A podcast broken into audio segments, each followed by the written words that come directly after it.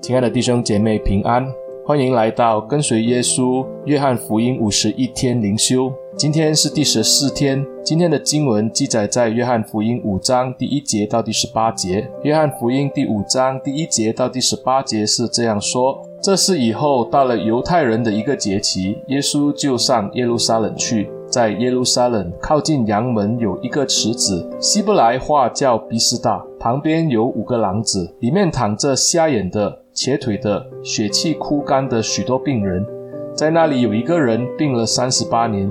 耶稣看见他躺着，知道他病了许久，就问他说：“你要痊愈吗？”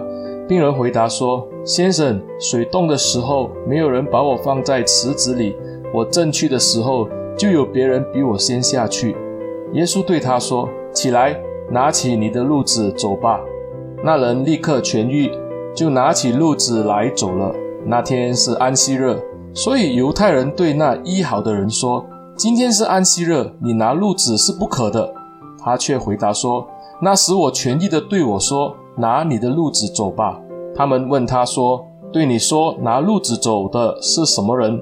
那医好的人不知道是谁，因为那里的人多。耶稣已经躲开了。后来耶稣在店里遇见他，对他说：“你已经痊愈了，不要再犯罪。”恐怕你遭遇的更加厉害。那人就去告诉犹太人，使他痊愈的是耶稣，所以犹太人逼迫耶稣，因为他在安息日做了这事。耶稣对他们说：“我父做事直到如今，我也做事。”所以犹太人就越发想要杀他，因为他不但干犯了安息日，并且称神为他的父，将自己和神当作平等。今天的经文就读到这里。今天的经文让我们看到，耶稣从加利利回到耶路撒冷去过犹太人的一个节期。使徒约翰并没有告诉我们到底是什么节期，但是对犹太人来说，到耶路撒冷去过节是非常重要的一个宗教行为。因此，所有的犹太男人几乎都会在他们的三大节期都会上耶路撒冷去过节。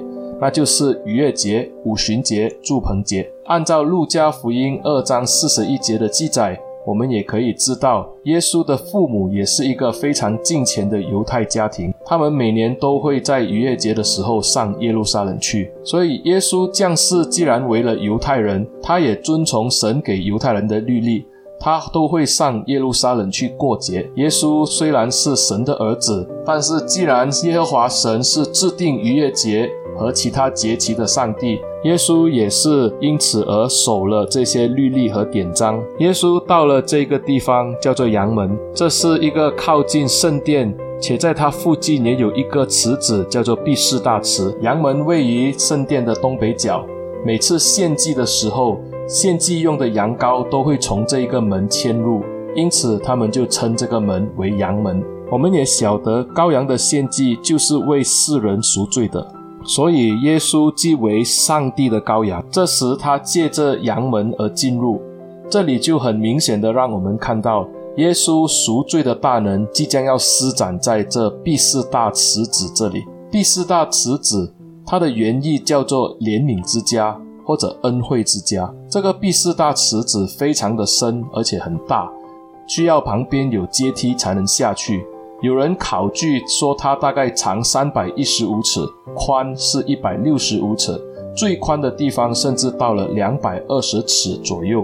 而这个毕四大池子有一个传说，也就是在第四节那个古卷里面所记录的，就是有天使按时会下池子搅动那水，水动的时候，谁先下去，无论害什么病，就都痊愈了。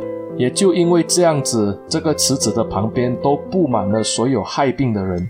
第三节这样说：里面躺着瞎眼的、瘸腿的、血气枯干的许多病人。看来这些病人都在等候这个水动的时候，赶快冲下去，要得痊愈。而这个时候，我们的焦点就放在一个病人。这个病人已经躺在池子旁有三十八年之久。他因为行动不方便，所以每一次池子在搅动的时候，他都不能够成为第一个下水的人，所以当耶稣到了毕士大池的时候，他就注意到这个可怜的病人。耶稣就对他说：“你要痊愈吗？”我们看到这个病人并没有主动的求耶稣来医治他，因为他真的是不认识耶稣是谁。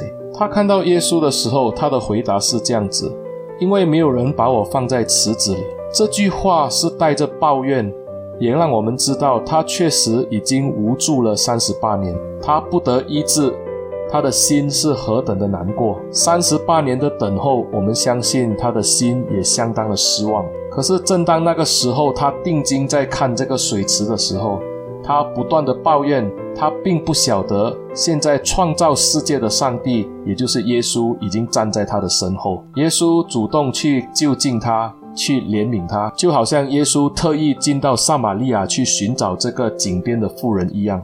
耶稣向他提供了一个解决的方案，就是要让他痊愈。从字面看来，耶稣这个的回答似乎就是要医治他的身体的疾病而已。但是我们看到耶稣在这边所说的，却是充满了很多属灵的深刻含义。若是我们把整段的经文来细细的看过，从第一节开始，我们看到。耶稣是从这个羊门而进，而且他也就是上帝的羔羊。从羊门带进来的羊羔都是要为世人赎罪的，而耶稣这时从羊门而进，他要向世人展现他那赎罪的大能。第十四节是这样说：后来耶稣在店里遇见他，对他说：“你已经痊愈了，不要再犯罪，恐怕你遭遇的更加厉害。”这里就让我们看见。耶稣对这个人所做的神迹，不只是叫他的身体得到痊愈，耶稣更是在他的身上行了赦罪的恩典。这个赦罪的能力，当时也只有上帝才能够执行，因为唯有神才有赦罪的权柄。所以十七节，耶稣就对这些犹太人是这样回答：“我父做事到如今，我也做事。”耶稣在这边向犹太人宣告，他是与上帝同等的。因为他有这赦罪的权柄，而且他就在安息日的时候做了这事。耶稣对这个人所做的，明显是一个非常好的事情，但是这些犹太人看起来他却不以为然。犹太人对这件事情的回应却是如此的残酷，因为是在安息日，所以这个病人就算痊愈了，拿着褥子行走。犹太人只看到他干犯了律法，他们并没有看到上帝医治了这一个三十八年都躺在那边的病人。犹太人在安息日守律法是根据摩西的要求，因为神在第七天安息了，所以人也要在第七天安息，停下手上的工作来守安息日。可是，在摩西的律法中，并没有禁止人在安息日拿着褥子行走。这一些那么细的规条，其实是当时的犹太拉比为了让百姓可以严守安息日的规条，他就在这个时候定下了三十九个工作是不可以在安息日做的，里面包括了很多，比如撒种、耕田、收成，甚至啊揉面、烧东西、剪羊毛等等。在最后一条就是将东西从某处拿到另一处。这些都是在安息日被禁止的。由此可见，这个得痊愈的病人，他就是因为在安息日拿着褥子走到另外一处，就被人责备，因为他干犯了安息日的律法。这是一个很可悲的情况。现在就且让我们来细看这一段的经文。这个生病的病人，他是躺在耶路撒冷羊门附近的毕士大池子，他一躺就是三十八年，三十八年来。没有人帮助过他。我们要看看他躺的地方是靠近羊门，而羊门就是圣殿的祭司要带着羊羔献祭的时候经过的这个门。当时的圣殿除了在每年的逾越节有要献羊羔为百姓赎罪以后，其实在每一天的早晨和傍晚，祭司们都要用羊羔来献祭，替百姓赎罪。也就是说，在三十八年来，祭司或者文士，甚至犹太人是多次的经过这一个羊门，他们应该对这个躺了三十八年的病人是相当的熟悉，而这个病人相信对耶路撒冷人来说也不会陌生，毕竟三十八年是一个相当长的日子。可是你看见这个人来人往的羊门，却没有人愿意帮助他，在水动的时候，没有人愿意的把他带到水中。或者这些的病人中也没有一个愿意让他先下水，所以难怪他回答耶稣的话是如此的哀怨。在第七节这样说：“先生，水冻的时候没有人把我放在池子里，我正去的时候，就有别人比我先下去。这个人的光景是何等的可怜！三十八年来，只能够默默地躺在这个池子边，不断地挣扎。因此，当耶稣使这个病人痊愈离开池子的时候，这些的犹太人不是看见上帝的医治，他们看到的是这个人干犯了安息日的规条。第十节，这些犹太人是对这个人说：“今天是安息日，你拿褥子是不可的。”难道他们都不认识这一个躺了三十八年的病人吗？难道这已经病了三十八年，突然得到痊愈的人，不值得他们高兴吗？这个犹太人的眼中只看到他们拿着褥子行走，他们就责备他。使徒约翰在这里刻画了一个非常讽刺的画面。首先是羊门、毕士大池和耶稣。使徒约翰让我们看到上帝对世人的怜悯，他是透过献祭赎罪，在这个怜悯人的地方，也就是这个恩惠之池子。耶稣神的羔羊，他就怜悯这个病了三十八年的人，他医治他身体的疾病，他也赦免了他的罪。耶稣赋予他的是全然的痊愈。但是我们看见这一个痊愈了的人，当他走入圣殿，这一些的犹太人，并不是看到他得医治的神迹，乃是看到他拿着褥子行走，干犯律法的。情况，犹太人根本不关心是谁使他痊愈的，却关心是谁让他拿着褥子走的。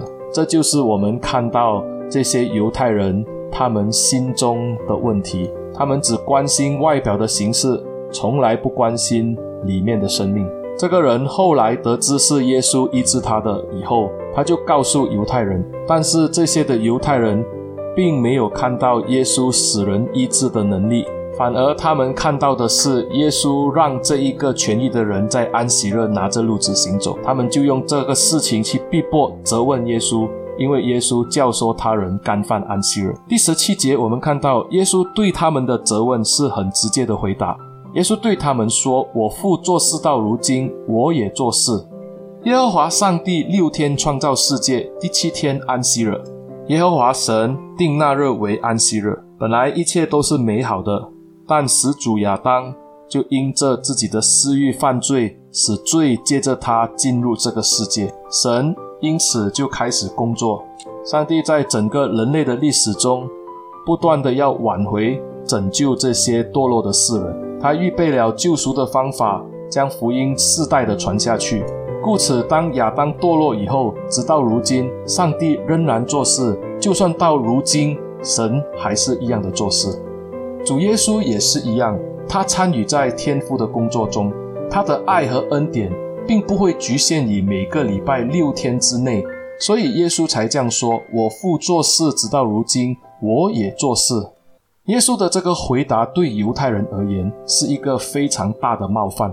其实对犹太人来说，耶和华是众人的父，所以在谈话当中，他们提到耶和华上帝的时候，他们都会用“我们的父”。我们看到最典型的例子，就是当耶稣教导门徒的这个祷文，耶稣是以我们在天上的父来称呼耶和华上帝。但我们看到犹太人是不会称耶和华上帝为我的父，因为这样的说法其实就是把个人的身份提到跟神有同等地位的情情况。耶稣如此说，因为耶稣确实是神的儿子，而且对耶稣而言，神如果在安息日做事的话，耶稣在安息日也一样要做事，因为他跟神是同等的。安息日的主要目的是要人回到上帝里面，得享神赐的安息。对这个病了三十八年的病人来说，他的安息就是蒙神的医治和赦罪，而且神为了让他可以真正的享受安息，他就医治他，也赦免他的罪。所以耶稣才说：“我父做事到如今，我也做事。”耶稣只有神圣的力量，不单只是叫他的身体得医治，耶稣有赦罪的权柄，也叫他蒙神的恩典，得到罪得赦免。但是这个医治却带来犹太人对耶稣的敌意，他是无限的升高。他们从开始的逼迫耶稣。到后来，他们要杀耶稣。使徒约翰借此就让读者看到这些犹太人的盲目和硬心。从第三章的尼哥底姆，以色列人的老师来找耶稣的时候，他虽然是教导圣经，但是却不明白圣经所说的。他对这个圣灵的充满是一无所知。他在黑暗中保留在黑暗里。这个时候，这些的犹太人虽然在圣殿的里面，他们也是一样的在节期当中去过节，经过这个替世人赎罪的羊门，走过这一个瘫在地上三十八年的病人。虽然他们不能够医治他的病痛，但是他们起码能做的就是跟他或者帮助他下到水池里面，让他可以在水池动的时候得到医治。三十八年来，没有人向他伸出援手。没有人怜悯他。今天，当耶稣来到这个池子旁，这个名叫恩惠的池子，或者怜悯之池，耶稣上帝的羔羊就医治他，赦免他的罪。可是这些犹太人看到的是什么？他们只看到的是耶稣干犯了安息日的律法。这段的经文凸显了犹太人内心的丑陋。神子耶稣既然降临，他行了伟大治病的神迹。还施展了赦罪的恩典，但是这些犹太人却没有因为有了神迹而感到惊讶，反而是被激怒，甚至他们后来要把耶稣杀了。亲爱的弟兄姐妹，虽然上帝颁布下了律法，但是在律法里面最大的诫命就是要人全心全意去爱神，并且要爱人如己。但是从这段经文我们可以看到，这一些持守律法的犹太人。他们并没有怜悯人，而是指责，甚至想要杀耶稣。但愿我们每一个人可以看到耶稣所做的，并且效法他的工作，好让耶稣的爱可以借着我们的手传递给这些需要的人。让我们一起低头祷告，亲爱的主，我们在你的面前向你献上感谢，感谢你赐下恩典，我们这一些不配的罪人是蒙你的救赎大恩。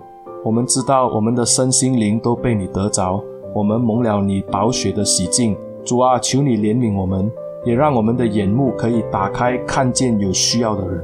但愿我们能够及时的回应，不要再让一人可以躺在那地上三十八年，乃是抓紧每一个的时刻，让每一个到我们面前的人都因着我们的爱，他们可以看到耶稣的恩典。主啊，使用我们。保守我们，感谢主，奉耶稣的名祷告，阿门。亲爱的弟兄姐妹，谢谢你们的收听，但愿这个音频给你带来一些的帮助。我盼望你们可以把这个音频分享出去，让更多的人听到。